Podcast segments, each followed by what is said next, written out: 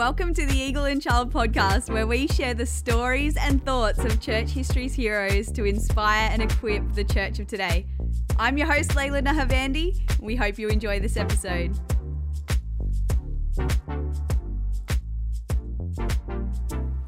Well, hello and welcome to the Eagle and Child podcast. I'm so glad that you've joined us today. I'm Layla Nahavandi, your host, and my very special guest today is Doctor David Campbell. Welcome, David. How are you? I'm not too bad, thank you. It's so good to see you. And Doctor David Campbell is the Pope in Residence at Theos University. Uh, he is... Uh, just an absolute genius. We all love him so much. I'm sure many people who are watching um, have taken many of his courses, um, has done a lot of study, extensive study in theology, also produced a number of books, published a number of books, which we will share more about at the end if you want to know more about um, David and his ministry, and his wife, Elaine. Um, they have also just served the church in many different areas, leading churches, pastoring churches for many years. And at the moment, he's helping to um, lead a church in Michigan as well. So he's uh, never a dull moment in the Campbell family, and um, we're really excited to um, spend some time with you today, David. We're looking at Charles E B. Cranfield. Charles E B. Cranfield. Cranfield was my uh, doctoral supervisor in Durham. Yeah. And uh, when I, I mean, I, I had back in the dark mists of time, practically back to the book of Genesis when I was young, um, I uh, was finishing a Master of Divinity degree in Toronto, and I felt called to um, do a PhD in New Testament studies. And uh, I had also a very strong uh, supernatural call, um, you know, with sort of the signs uh, confirming to go wow. to England. And so uh, my um, sort of mentor at the time was a man called Richard Longnecker. Uh, and he is uh, quite a well-known New Testament scholar, very godly man. And uh, he recommended uh, Cranfield. Um, oh. His number two recommendation was Marcus Barth, who is the son of Karl Barth, who is a wow. New Testament professor in Basel. But I didn't want to um, go into a German-speaking environment, mm. uh, you know, in terms of of uh, the possibility of maybe having to write a thesis in German. Wow, yeah, that's beyond my capacity. Um, I did have to teach myself to read German. Wow. Uh, although to this day, I couldn't order a coffee in Stuttgart. I can well understand the German. Um, anyway, so I traipsed off, and I had no clue where where Durham was, mm-hmm. and if there's anyone in England, you know, listening to this, they'll have a laugh because I thought it was somewhere just outside of London. It was anything but. Yeah. I, like saying that Perth is a suburb of Melbourne. Yeah. Uh, and uh, so anyway, off I went and landed in September of uh, nineteen seventy-seven. Wow. Uh, and uh, I discovered that uh, there was two Uh, well, very, very well-known New Testament scholars uh, at at Durham. I mean, t- there was more than that, obviously, in the theology department. But there was two particularly renowned. One of which was was um, Cranfield, and the other was a man called C K Barrett. And Professor Barrett was a very outgoing, gregarious guy who had a very high profile, wrote all sorts of commentaries and so on, and had a a, a whole pile of research students, of doctoral students, um, and Cranfield had me. And uh, I thought, this is a bit odd. And then I discovered that in his entire career, I was only the second uh, PhD student he'd ever accepted. No way. That's amazing. And I, I really was aware of the fact that God had opened the door. Mm. Um, we negotiated for quite a while, writing back and forth in terms of mm. the thesis topic. And he basically dictated it. It was something that he had wanted to do himself, but felt uh, he had a heart condition at the time. He was sixty-two, and he felt that he wouldn't live to be able to do it. In the event, wow. he lived to be a few months shy of one hundred years old, so he could. Wow. Yeah, but he would have been fine. Anyhow, so, but that's what God used to get me into the country. And wow. um, And a lot of other things happened. While I was there, I wound up starting a church on the university campus. Uh, my wife, Elaine, whom you've met, was yeah. nursing at the local hospital. She came to the church, and that's how we met. And um, the mm-hmm. church then, uh, and then we went back to Canada, and the church carried on and planted a number of other congregations and is still, you know, flourishing to this day. And we're there twice a oh, year still. So, it's so a awesome. Wonderful story. Yeah. Uh, So it was a, there was a whole, you know, mm. cavalcade of things happened during that time. But um, I I uh, didn't realize, you know, sometimes you meet people and you don't realize the impact they have in your life until afterward. Mm. And he was certainly one of those. Um, and I was, I, I just, God gave me the privilege of being able to see him again about mm. um, five or six years before he died. He was well into his nineties. Uh, but he was, you know, his health was declining, but he was perfectly lucid mentally, hadn't lost anything. And uh, I was just able to say thank you wow. for all that you deposited into my life. And um, he, he um, like Professor G K. Beale that I've worked with, was mm. very concerned uh, on the pastoral level. They were, mm. they were uh, scholars who are also pastors, or at least wow. were not necessarily full-time pastors, but they had a pastoral concern. They their their teaching, they wanted their teaching to impact people mm. at a, you know, at the at the congregational level. So good. Uh, and and uh, you know, and mm. and that's what that's what kept. I mean, that sort of kept him grounded in the sense that. Mm.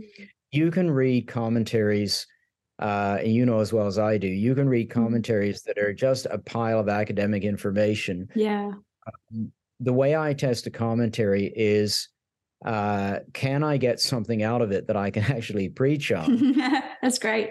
Person sitting there who may yeah. never have been to college or anything can actually get something out of it that will impact their life. And Cranfield yeah. was like that. I mean, it requires a bit of translation. Uh, you you know um, uh, so does a lot of Beale stuff, you know. But but if you're trained, you can take it, and there's a, there's real spiritual food in it. So um, good, yeah. Awesome. Well, can you tell us maybe a little bit about Cranfield and his life? Um, what formed him spiritually? How did he get into um, the academy and all the things that he did? What was his story? Well, he had a very good education, uh, uh, uh, although it wasn't uh, in a uh, it wasn't in a private school, which in England are called public schools. Uh, but he had a very good education. He started learning uh, Greek and Latin at a, a young age, which wow. in those days in good British schools, which were called grammar schools, um, you know, you you could have that, and uh, and.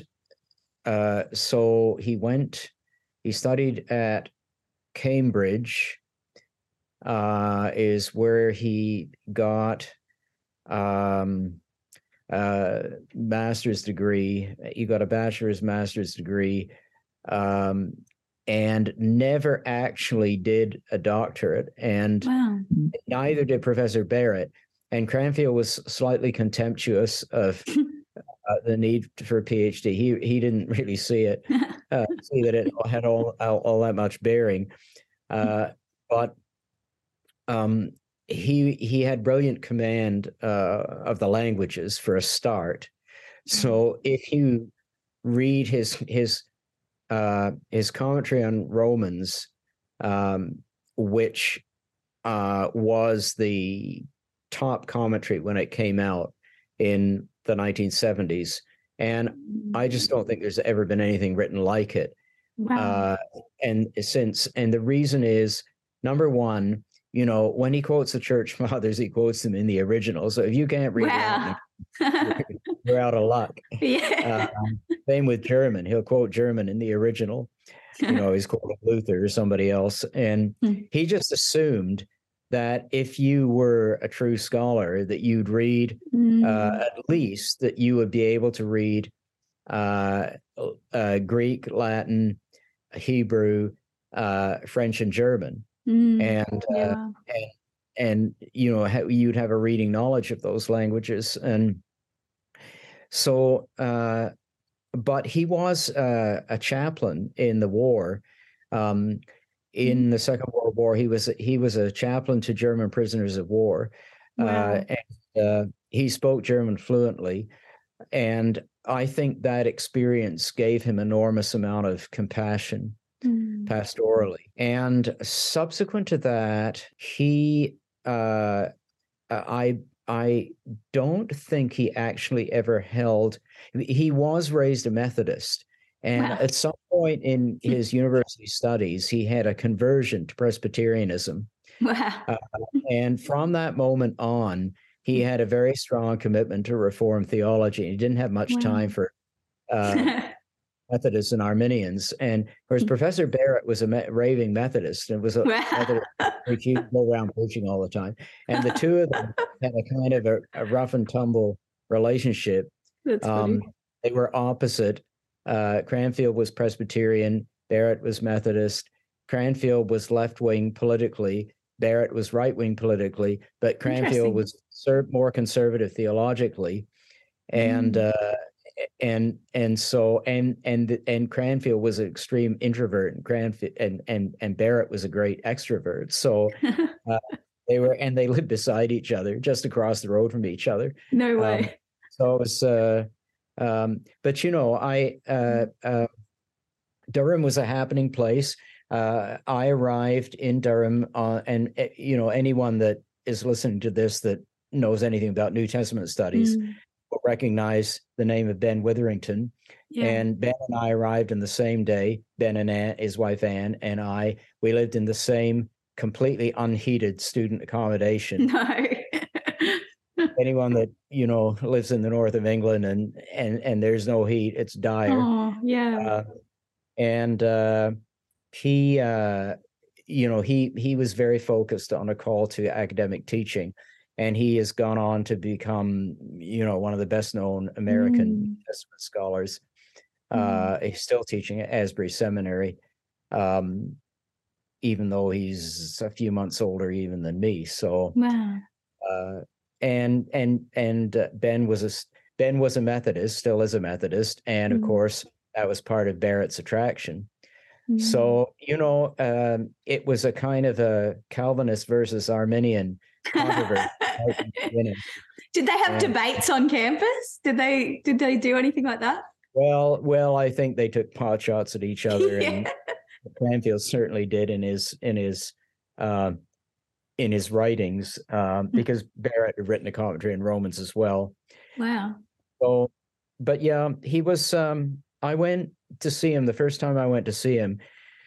Uh, I I was quite nervous, and uh, you know, I didn't know how this was going to go, and you know, because he was very mm. sh- shy and introverted, mm. it didn't make it e- any easier. Of course, yeah. uh, but anyway, we sat in his room and talked and chatted about things and so on, and what I was going to do. And at the end of it, I summoned my courage and I and I asked him, "Would you pray mm. uh, for me?" And he said, "Certainly." And I closed my eyes. When I opened my eyes, after he said amen, he was down on his knees on the floor of his living room. Oh, wow. And uh, and it was quite moving, actually. When I went to see him a few years ago in his nineties, mm-hmm. uh, I said, you know, Mister Cranfield, I when I first came to see you the very first day in the same room uh, of his house in Western Hill in Durham, I said, you prayed for me. I said, could I have the privilege now of praying for you? Wow. Which I did. When I left his house, I was in tears, actually. It was very moving. Mm. So, you know, um, but he taught me a lot. Uh, he had very, very high standards, mm. um, ruthlessly high standards. Everything I wrote would come back, you know, crossed out. Uh, at the bottom of the page. It was so discouraging. Oh, no. One day, I... Uh, I said to him in frustration, a little bit of frustration, because he'd given me a lecture uh, for about ten minutes on use of the word surely.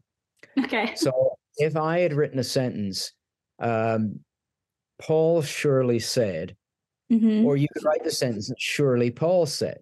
Mm-hmm. Now, to you and I and any other average person, what's the difference? Yeah, but to him, there was a big difference. The way surely Paul said was completely different than saying Paul surely said.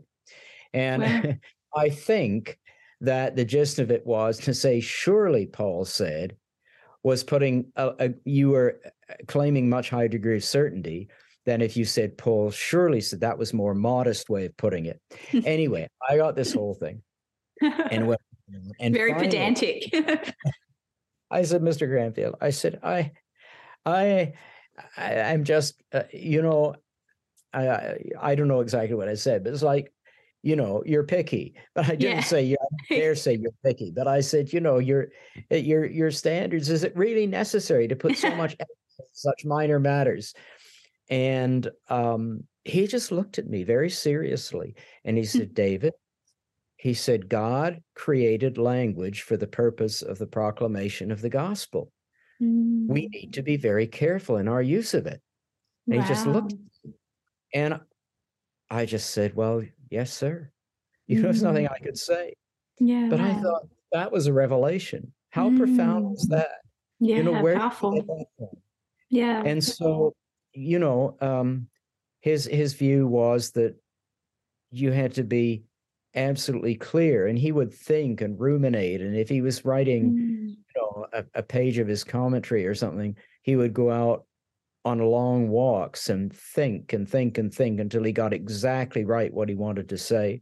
Wow. So uh you know some people some scholars just sit down and write off the top of their head, it seems, and mm. you know they can be careless and and verbose and whatnot, but if you read him, it's obvious that he's pondered and thought about very, very carefully about everything he's saying. And wow. so to, you know, what Paul has to say, um, you know, he has a magnificent line, uh, mm-hmm. which I think I, I wrote down and sent to you, um, mm-hmm. which I can, uh, um, if I can click the right buttons here and, and not in our recording, uh, I'll... Um, I'll read it off to you. He said this, and this is a, this is in his commentary on Romans, where, you know, Paul says in Romans eight, he talks about Abba mm-hmm. Father. Mm-hmm. And he, he just makes this statement, for to address the true God by the name of Father with mm-hmm. full sincerity and seriousness will involve seeking wholeheartedly to be and think and say and mm-hmm. do that which is pleasing to him. Wow, beautiful. And uh, what can you say to that? You know, mm. that is uh, what I can say to it is that I've lost your picture now, and I don't know how to oh, get no. back. You're back. I'm back. Okay. Great. I'm just, I'm sorry. I'm going on here, rabbiting on. And no. Just shut up and let you no, this is so brilliant.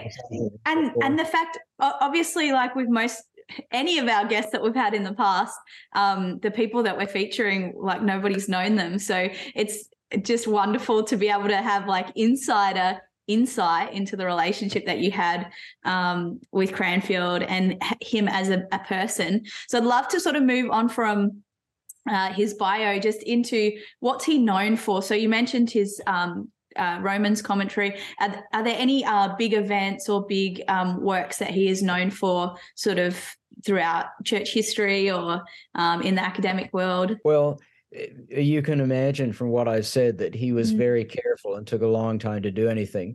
Mm-hmm. And again, by, by contrast with Professor Barrett, who wrote books till the cows came home, wrote commentaries and articles and so on, Cranfield was fairly sparse.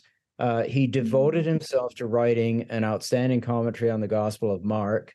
Wow. Uh, which was published by Cambridge University Press in a series where uh, C F D Moule, Charlie Moule, who was a good friend of Cranfield's and a very fine conservative scholar, wrote. Uh, he wrote the, the parallel uh, commentary on uh, Colossians, I think. Uh, wow. they, they, there were a number of them published. Anyway, uh, Cranfield wrote that, and then he wrote his two-volume uh, uh, commentary on Romans. And he wrote a book uh, titled On Romans after he retired, which was a collection of articles largely mm-hmm. refuting what's now called the New Perspective on Paul. wow. which was advanced by Cranfield's successor at Durham, was a man called James Dunn, and Cranfield mm-hmm. didn't know very much of him. Uh, mm-hmm. And uh, Dunn, along with uh, N T Wright and others, mm-hmm. uh, advanced a different perspective called, called the New Perspective in Romans, um, and Paul's relationship with Rabbinic Judaism and so on, which Cranfield disagreed with. P- part of w- one of the points of that was that Cranfield believed very much in um, in the the uh, atonement involved the appeasing of the anger of God, and that mm. was very clear to him in his exegesis of Romans chapter three, uh, whereas uh, Wright doesn't believe in that at all. And mm. uh, so Cranfield wrote a very densely argued book entitled On Romans, in which he takes all that apart. So, wow. but he really didn't, and and and then he wrote articles. Uh, mm-hmm. He wrote a number of articles, some of which were devotional, actually, in nature rather than wow. academic. But there wasn't a large volume of material because he was uh, more concerned at, well, you know, he would agonize over mm. everything else he wrote. And then when the International Critical Commentary was the the first commentary series in the English language, it goes back to mm. the late eighteen nineties. Uh, the publishers, who were uh, called T and T Clark, and mm-hmm. Cranfield was friendly with the the last of the Clarks, mm-hmm. and who were also, I think, rather eccentric uh, British people, although they, they lived in Edinburgh, but I think they were English. Anyway, um, they decided that they would update the whole series, and Cranfield was the New Testament editor of that. Now, uh, only a number of volumes were ever produced. Professor Barrett actually produced a commentary on the Book of Acts, wow. and uh, uh, Davies and Allison produced a, a commentary on Matthew, and I think there were several others that were done. But but T and T Clark ran out of steam. They're very very expensively priced, and mm. so the series didn't really take off. Um, but he was the editor of that, and that's one of the things mm. that he did. And it, of course, he edited. You can imagine that when Professor Barrett wrote his commentary in Acts, and Cranfield was the editor, he took great delight in taking his red pen to his adversary's nemesis just as much as he took the red pen to me. Crazy. Professor Barrett lived to be nearly one hundred as well. So there wow. were, uh, something uh, in the water in Durham. something in the water in Durham, yeah. yeah. So, crazy. Wow. So um, what sort of impact has Cranfield had on uh academia and, and New Testament studies and all of that sort of stuff today? Um, and why should we, um, as the twenty-first century church, engage with his work, his writing? Um, what sort of legacy do you think he's left for us? Well, I think he, he had a, I, I'm, I think he understood Paul as well as anyone has since Calvin. And, Cal, and, and Cranfield cut through a lot of the guff. I mean, he said to me, you don't need to quote from the latest Tubingen thesis. He didn't have much time for that. He said, read Calvin, read Augustine, you know, read mm. Chrysostom. He loved Chrysostom mm. uh, and Luther and so on. And, um, uh, you know, so he had a kind of a grasp of his, the historic view of the church. Mm-hmm. Uh, and he felt that academic theology had sunk into a lot of navel gazing of everybody reading everybody else's theses and that sort mm. of thing, and losing perspective. And I think he had quite a profound understanding of Paul. Partic- I mean, one example would be uh, in his understanding of Romans chapter seven, where Paul says, you know, I'm sold under under sin, and, you know, who will deliver me from this body of death, and the good mm-hmm. that I want to do, I cannot do. His exegesis of that is absolutely profound. It's, it's wow. absolutely profound. And I think he demonstrated beyond the shadow of a doubt that Paul is speaking of um, Christian experience. And of course that came wow. out of his perspective, that he had a, a deep understanding of the seriousness of sin. Wow. Uh, and that you, you know, that on the one hand we acknowledge the work of Christ and what he's done for us, but mm-hmm. on the other hand, we have to realize that in this life, um, you know, we're, we're dealing every day with a sin nature. And so his, mm-hmm. his idea was that, you know, for the first time we have power to fight back. That's Romans mm. six. And he yeah, also, wow. in terms of you know, you look at Romans six, which is slavery to sin. You look at Romans seven, which is deals with the law, freedom from the law. And you deal you look at Romans eight, which is the life of the Spirit.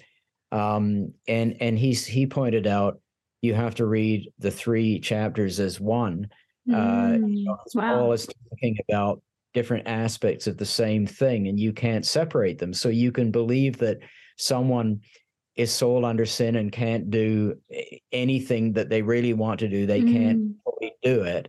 But at the same time, you can also believe that the Holy Spirit has come and given us power. Yeah, so good. Uh, he had a brilliant insight um, in, you know, where it says in Romans one, the just shall live by faith. And it can equally be translated. And if you look in the margin of the E S V, it'll say, the he who is righteous by faith shall live.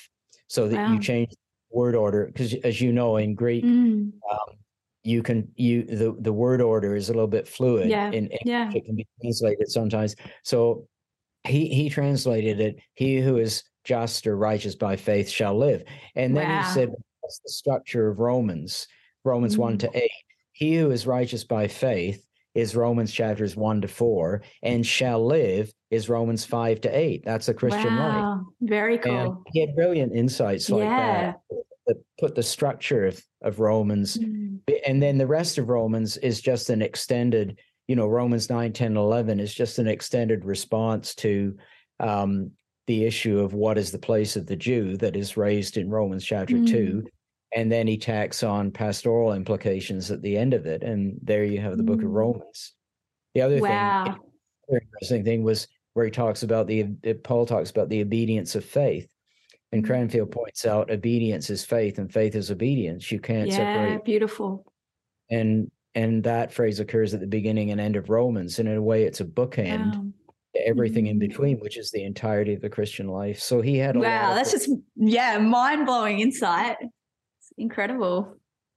I love how the pastoral application of that is coming through as well, just in, in the way that you're explaining it and the way that he frames it all. You can hear how that would very simply communicate to a congregation as well.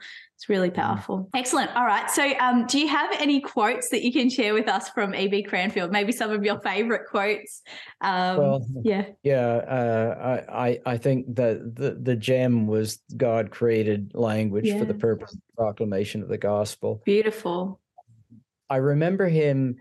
Of course, we had a political disagreement because he was sort of to the left. Yeah. And, and uh, I, I only, I, I keep, politics out of my preaching entirely, but um, anyway, I had a dis- what we had a discussion one day, and it, a bit of chit chat at the end of a conversation or something, and and I said, it, you know, because at the time he had a free Mandela poster in in Mandela was in prison in South Africa. Mm. Then he said, you know, free Mandela poster in his window, and uh, and I said, you know, I, I agree with that. However, what about the communist persecution of the church in Russia, which at that time, around nineteen eighty, was terrible. Wow. And he just looked at me and he said, well, he said, David, uh, the Russian communists don't understand what the gospel is. They have no real knowledge of God. He said, but South Africa, the, the white people in South Africa have been given a relatively pure form of the gospel, by which he meant the Reformed faith. And he said, they know the truth. And they're mm. denying in the way that they act. So they're far more responsible uh, than the Russians are before God. And I thought he's right. He was right. Wow. He was absolutely right. Wow, what a deep thought. Are, are there any um, sort of quirky things about him that you could share? I know you've shared that he's very uh, shy, very pedantic, but any other stories that you have along the, that sort of vein? Well, he, he wore black leather sh- You know, he was typical of the Englishman of his generation. It was sort of tweed jacket, flannel trousers, yeah. black leather shoes, but he didn't wear socks. What? So, oh, that's definitely a quirky, weird oh, thing. Like conservative, but no socks. And I thought, well, that's strange. That's so um, strange. And, mm. you know, like most Englishmen, again, I mean, he would have dressed that way every day of his life. Didn't matter what, he was just going to the supermarket. He never drove. Mm. Uh, Missus Cranfield was a vivacious, lady from Northern Ireland. She's Northern I- Irish Presbyterian with a very broad Northern Irish accent. Mm-hmm. And she was very outgoing and friendly and all the rest. She was as outgoing as he was shy. And mm-hmm. they married when they were, um, he was about forty years old. Missus Cranfield was quite a bit younger. And they had twins, uh, oh. Mary and Elizabeth, who were born when he was, you know, about forty-one or something. Mm-hmm. And they were, uh, when I first went to Durham, they were just finishing high school. Oh, wow. And uh, he would write prayers with them every night. They would be Aww. Written out, Presbyterian style. And they both went on to be ministers in the Church of Scotland. Both. Wow. Both his- wow, that's beautiful. How powerful. Thank you, David. Is there anything else that you want to mention about Cranfield? Anything else that our listeners or watchers should know about him? Oh, you know, if if if you are uh, studying, you know, New Testament uh, mm. at any level, I mean, I just encourage you to get a copy of his Romans commentary, and you can get an abridged commentary. He did. He did do a one-volume abridged commentary where he laundered some of the technical stuff out of it, just like I did with G K. Beale's Revelation, mm, which is wow. a bit easier to understand. Um, but it it's if if if you want a commentary that's really, I think, gets at the heart of Paul and expresses the heart of what Paul says, mm. um, the the bigger commentary, if you if you've got some Greek and so on, it's worth. You know, you you will get something out of it, uh, wow. you know, real meat in terms of, of, of preaching. So I, I uh, when he died, uh, N T. Wright wrote an obituary and, and paid enormous tribute to him as, you know, mm. a towering figure of his generation. And I think that um, he maintained a very conservative theological position. He wouldn't have been uh strictly down as down the line on biblical authority as we would be, but he was very, very much at the conservative end of the spectrum, mm. uh and um you know, very conservative when it came to Paul. There's there's the odd point where he was influenced by Karl Barth, who who was a mentor to him, and and he was oh. quite close to Karl Barth um in, in one or two areas that we wouldn't agree with, uh but on the whole, you know, you're getting the real deal. Mm-hmm. I think that when I get to meet the Apostle Paul, I think mm-hmm. he'll be uh, tell me he was pretty pleased with the way that Cranfield got it. That's brilliant.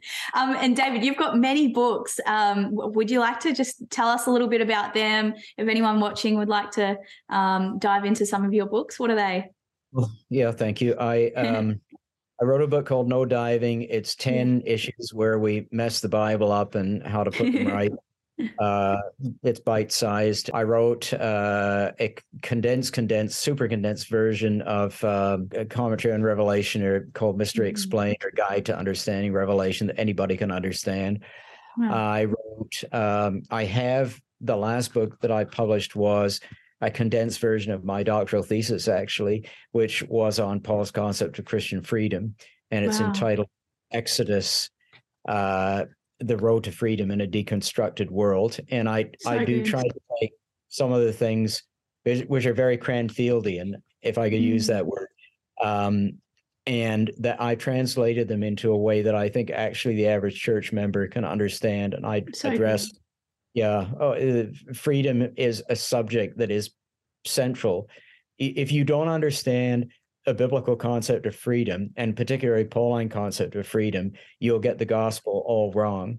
Wow. And so I take it and I, I apply it to all sorts of different areas, not just to areas like law, sin, and death, but to mm-hmm. areas like citizenship, um, uh, marriage, uh, wow. church government. Uh, and I even wandered into, you know, pandemic responses, and wow. because I think Christians were operating out of a wrong understanding of freedom, and often in their response to the pandemic. So wow. that book is called Exodus, and Matt Chandler very kindly wrote a foreword. Wow. And it, all they're all available on Amazon. Awesome. I also wrote a book on suffering called Nightlight, which wow. is a number of people that I knew that had gone through extreme mm. suffering.